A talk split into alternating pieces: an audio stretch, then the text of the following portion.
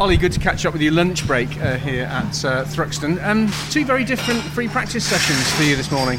Yeah, well, th- we were just running around on pretty old knackered rubber in the first one, and uh, just to kind of see where we're at, dial ourselves in because I mean the track wasn't very good, and uh, FP2, yeah, we, we um, kind of uh, had a bit, bit of a better go at it, and some better rubber, and um, and yeah, it's um, it, the car's feeling good. Variable conditions this morning as well, and, and quite a bit of wind. And on a fast circuit like this, that must unbalance the car.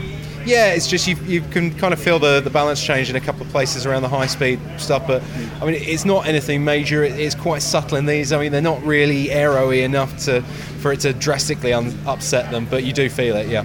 Speed is important around here. Have you got that in the tank this weekend? Is the setup right? Are you happy? Yeah, no, I think uh, I think we've got a strong car.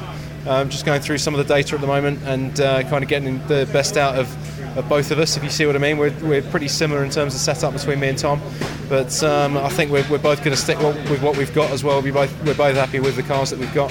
And uh, yeah, just uh, if I can squeak a cleaner lap out than I did in FP2, then we should be right up there the age-old problem of tyre degradation uh, here at Thruxton. Everybody runs the, the hard tyre. Is that a constant thing that's on your mind? Yeah, I mean it's it's pretty savage for the first uh, run on the tyres, and uh, you only really get a couple of laps out of them for qualifying. I think we're okay in the race. I think our car tends to be very easy on its tyres and.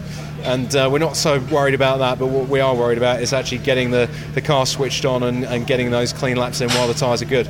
You had a fantastic Snetterton. Uh, everybody's congratulated quite rightly on your, your first Indy win, which is good.